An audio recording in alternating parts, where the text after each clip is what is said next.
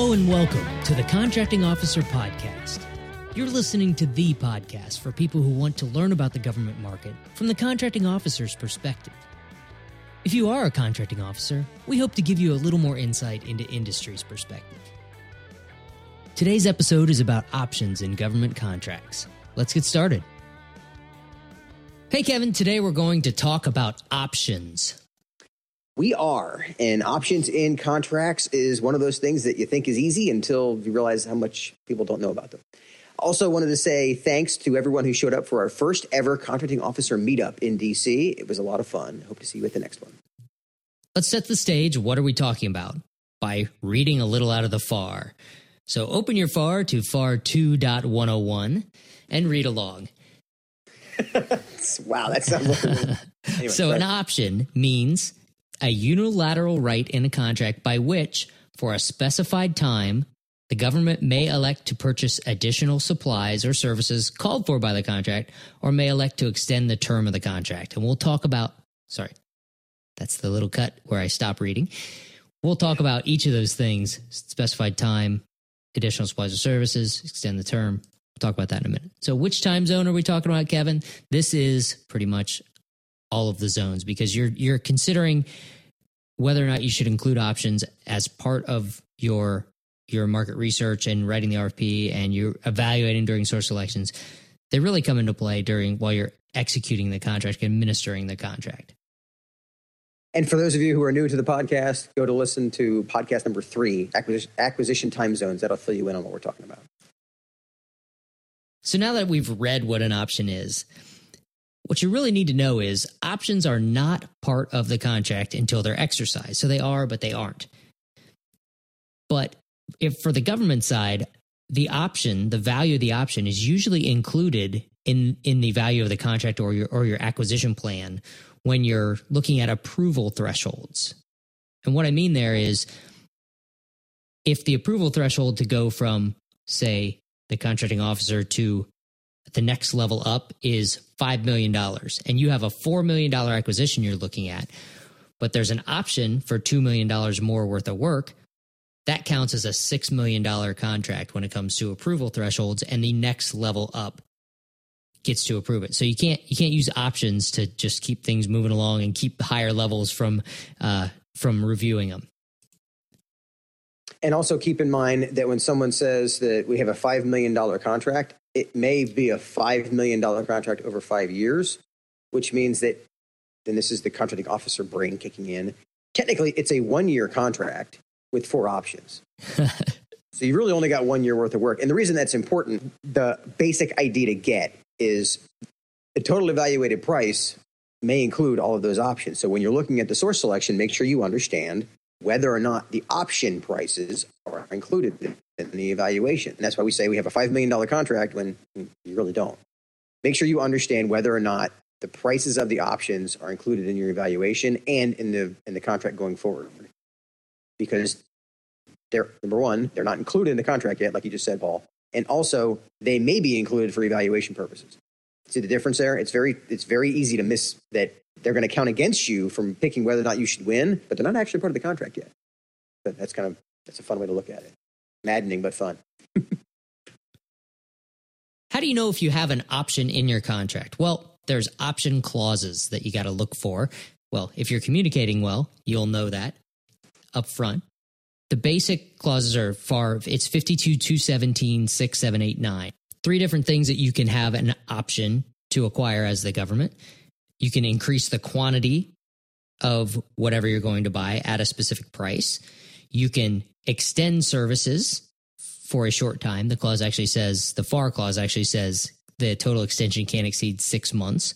Or you can extend the term of the contract, and this is longer than six months. This is actually extending your contract. So that it's kind of a nuance there. It says extend two different ways. Extend services most of the time. I've seen this as an option to extend services so that if you're going to recompete it at the end of the period of performance and that's not going as well as you think, you can keep the contractor on for a little bit longer while you complete that. That's sort of how you think of it. Option to extend the term of contract is you have a one year contract to do something and you have it, the government has an option to extend it for another year or another two years or one year at a time if there's multiple options. I've already said too much about clauses. Let's move on to why this is important. Keep on rolling. It's important because the government has a unilateral right to exercise an option. And, and what that means, by the way, just in case it isn't obvious, it means you already agreed to this as the contractor. So they're just going to drop it on you. They're just going to send a modification that says the option is hereby exercised. And it's also important to understand that the, the option has to be exercised exactly as it was proposed or negotiated. They on, the government only has a unilateral right to buy what you've already agreed to. Otherwise, it's a change, it's an engineering change proposal, and it's a bilateral situation where, yes, they can buy more, but it's a negotiated buy more, and both sides have to agree to it. Now, I think that this option thing is abused a lot, where the government will will partially exercise an option, or they'll exercise an option a little bit differently. And from the industry side, will they accept it? Yeah, they'll probably accept a unilateral partial exercise of an option, even though that's not a real thing. But if they want any of the work, they'll take it. It's rather better than none. But this is this is something that that's abused and that that the government needs to understand that they only get to to exercise exactly what is on there. Otherwise, it's up for negotiation. And the other factor to note is that options can expire. In fact, they not can, they do expire. The contracting officer has to exercise by a certain date. In fact, in the clauses, it'll usually it's usually 15 days it'll say contracting officer has to notify you either they need to exercise it before X date or they have to at least notify you they're going to. And so the example would be the contract option exercise has to happen before the option work starts. So if the say CLIN two is, is CLIN number two, contract line item number two, starts on October first. The contracting officer can't wait till September 30th to tell you. He's got to tell you ahead of time. If this is a production contract, think about what that means is they're saying, okay, we're going to be buying more of these products from you during next year. They need to have enough notice up front. And this is one of those, this is that gray area where as a contracting officer, you need to know what that date is. Because if you call them one day after the 15 days they had, technically, you don't have a unilateral right anymore. Now, as a contractor, going to say, "Oh, you don't have a unilateral right," I'm, you know, all of a sudden they're going to go lock horns with you. No, no. But if that if that option exercise price is no longer advantageous, the government or the contractor may say, "All right, well, since you didn't tell me on time, we'll be happy to do this work, but it's going to cost you more.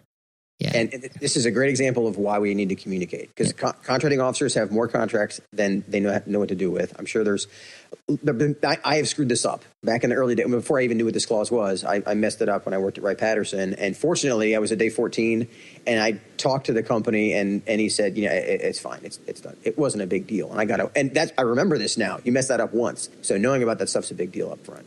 Yeah. The, you mentioned the exercise by date. It's it's it's in advance of when the work needs to be done, and that the period of how far it has to be exercised in advance is is directly related to what type of work and how much warning the contractor needs, and that's a negotiable thing. And how how much warning someone gets is something that could be negotiated. So, how does the contracting officer justify exercising? Well, first of all, start with the fact that they have to. They have to justify why this exercise makes sense, why it's the best interest of the government. Another and, FAR reference, 17.207 gives all these reasons why. Right. And so, for example, they have to say, yes, the funds are still available. Yes, the requirement is still needed. It's not just an admin exercise, they actually need it. So, there's some examples. Essentially, what all of these talk to is that after considering price and other factors, the contracting officer has to determine that it's still the most advantageous offer to the government. And what that means is the contracting officer is responsible for saying, okay, we, we competed this five years ago and we got it for $100 a pop. Fast forward four years, something major has changed in the market, and this product is now available commercially for $15 a pop. Stupid example, but this could happen, particularly, you know, pick, pick up technology or whatever. Yeah, or, it's a, it's a safety factor. You got to look around. Just because you have an option, you can't just blindly exercise it. You got to look around and make right. sure that it still makes sense. Right. And so that's a great example. As a contractor, be aware of that. Be aware of are they looking around? Do you have do you have risk? Should you be ahead of this curve and say, the price for this is going down, let's renegotiate our option because I know that you can get a better deal, as opposed to them doing what I would do, which is you know what? Yeah, if I can get it for ten percent of what you're charging me because the market has changed, your option's not going to get exercised, and all of a sudden you just lost your work. So pay attention. Why should the government care about these options? Well, options are a great way to lock in the ability to buy more of the stuff at a given price, at, at a fixed price in the future.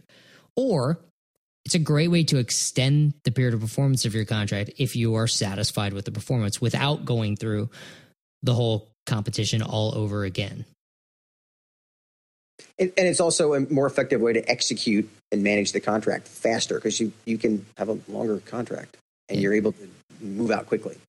And the opposite of that is the government should care because they can they can end the contract early or or more accurately just not continue performance or delivery if they're not satisfied with what they get. So uh, the the uh, or, or if it's not needed anymore. That's yeah, the other. Yeah, good point. And the opposite of that is a, there's a perception that it keeps the industry honest. If there's options on there, honesting with uh, with air quotes, of course, industry's honest. But the, the perception is that they'll be more cooperative if they know that there's options out there that that may not be exercised. They kind of have to earn the exercise of the option. So that's a good thing. And then there's the efficiency. I mean, the government talks about having the the ability to compete for a longer contract, even though they may only have one year money. And to, to learn, learn about the colors of money, go listen to podcast number 19. And basically says that, that Congress gives for services, it's one year of money. You only have one year to use that money because it's, it's consumables, it's services. But you can award a five year contract. And you can price what are the services going to cost me for the next five years, even though you don't actually have the money yet. This allows for the contracting officer and the customer and the user to be able to get five years of, of locked in budgeting to say this is going to cost me this much four years from now. So now I know what my budgeting is, even though I don't actually have the ability to spend that money. Right. So it commits the government only for one year at a time. If for the year that they have their money, then next year, if they have their money and they're happy and they can justify it, they exercise the option. If the money doesn't come up, there's no commitment on the government's part to continue performance. That was a better way of saying it. Why does industry care so much about options? From industry side, this is your chance to get more work without competing for it. It's already in the contract. All the government has to do is send you a mod and and you get to go on without all that proposal stuff yeah, this is a chance to build long-term relationships. Is it, you know a five-year contract, particularly again, I pick on service contracts because they're the most obvious example. But a five-year service contract, if you're performing well, it five years is a long time for you to really get to know a customer and to really build out a, a lot of expertise and build a long-term relationship. And it also is a chance you get really good at delivering that product or service. So when it comes time to recompete, you're able to hit it out of the park, right? And then of course there's also the cash flow cash flow part of it. Now, there's an asterisk next to that because remember, we said you don't actually have a five year contract. You have a one year base with four options. And then when the next op- option gets exercised, now you have a two year contract with three options. So be careful about, don't count on that cash flow, but long term, it's, gonna, it's better to have longer contracts, and options allows for that. Yep. That, and that's, you just kind of said what I was going to say is industry cares, they got to remember it's not guaranteed work. These are options, and they may not be exercised if you're performing poorly or if the government's funding is not available the next year, or for any reason or no reason at all, they may not be exercised. So it's not guaranteed work. You can't count on it. You should count on it because you're going to plan on doing a good job and you're going to plan that the funding is going to be available and that the government wants to continue, but it's not guaranteed. And I think, uh, especially small businesses, you can get trapped into the, the idea of thinking, Hey, I see that on the contract. So it's something they're going to buy. No, government doesn't have to. And for those of you who are community members, the, you notice the first question in the RFP score tool that you have is Do you know this contract is funded for the entire life of the contract? This is where that shows up. This is why that's important. That's why we ask that question. Is the first question of the RFP score algorithm is on the idea of you have options, but are they actually going to generate business for you? So, what other issues do we have? Well, there's also the chance the government may terminate you without terminating you with using air quotes. Right, so right. So that's what not exercising the option is. If if they're not happy with your performance, they may not exercise the next option. So they don't go through the whole termination thing. But if you were planning on five years worth of work and two years in, you're stinking it up, government's not happy. All they have to do is not exercise the option and you're done. There's no drama and you don't have any way to argue with that and if here's an indicator of that, if, if you see the requirement for your contract that you have an option for being posted on an FBO, that's an indicator they're unhappy. Anyway, sorry. Right. So the other thing that industry needs to understand, and this has to do specifically with source selections, options may be included in the price, the total evaluated price of your proposal. They may not be. They may be. There's a clause that the RFP should tell you whether they're going to be included or not. Hint, they usually are. So you can't price the base period, the the initial part of the contract low and throw a bunch of costs in the out years and think, "Oh yeah, I'll still be evaluated as the low price because those option prices are going to be evaluated as part of the overall cost of of your proposal." also you got to understand that the options are not guaranteed so if you go in and you propose a base price that you're going to lose money on and count on making it up in the options they may never be exercised so in conclusion you're all excited to hear that i bet is the, the three things you really need to understand number one is understand how the options are evaluated which paul you just talked about that in detail include whether or not the total evaluated price includes the options understand during the source selection, is this going to be part of your pricing or not? Number two is understand the government's right to exercise unilaterally, meaning they're just going to do it or not. And you, need, you, need to be communi- you need to be communicating with your government customer to know where you are in that cycle. And then number three, this is the very first thing we talked about. Options are either a part of your contract or they're not part of your contract if they're not exercised. So when you look at your contract, you may see options in there and value for those you can't count automatically that that's going to be work that you're going to get. You can't count on that work being a part of your contract automatically. You have to earn that as getting the option exercised.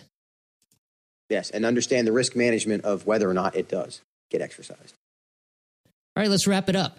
Thanks everyone for being a podcast listener. Don't forget to send us your topics, contractingofficerpodcast.com. Hit contact and let us know what you want to hear about. Let us know what you want to learn about. That's how we get most of the things that we've been talking about so far. Don't forget to connect with us on LinkedIn, Twitter, and Facebook, and write us a review on iTunes. Why, Kevin? because it's how people find us, and we're giving away this information for free, so please help them find it. If the podcast is enough for you as a listener, that's awesome. If you want more depth on any of these topics, join the Skyway Connection community. You go to skywayacquisition.com slash connect. And if you use the promo code podcast, you can try the community for free. And, and this is a great example of this is one I'm going to make a, a, a webcast out of and actually have a webinar that gives you a lot more detail on options because we we cut out a lot of content here to fit this into 20 minutes. And the last plea remember that the Contracting Officer podcast is entirely self funded by Kevin and myself. If you want to throw a dollar in the guitar case as we sit on the street corner and sing our songs for you, you can be a podcast backer. If you go to the Contracting Officer podcast website, there's a link. You could throw a couple bucks our way if you're if you're getting value out of this and want to help keep the the uh, website and the podcast going. It would be muchly appreciated. muchly. Is that even a word? All right. Talk I'll see you later. later. Bye. Okay, that's it for this week's episode. As always, if you have questions, comments, or complaints, go to contractingofficerpodcast.com, hit the contact button, and let us know what you think. Thanks for listening.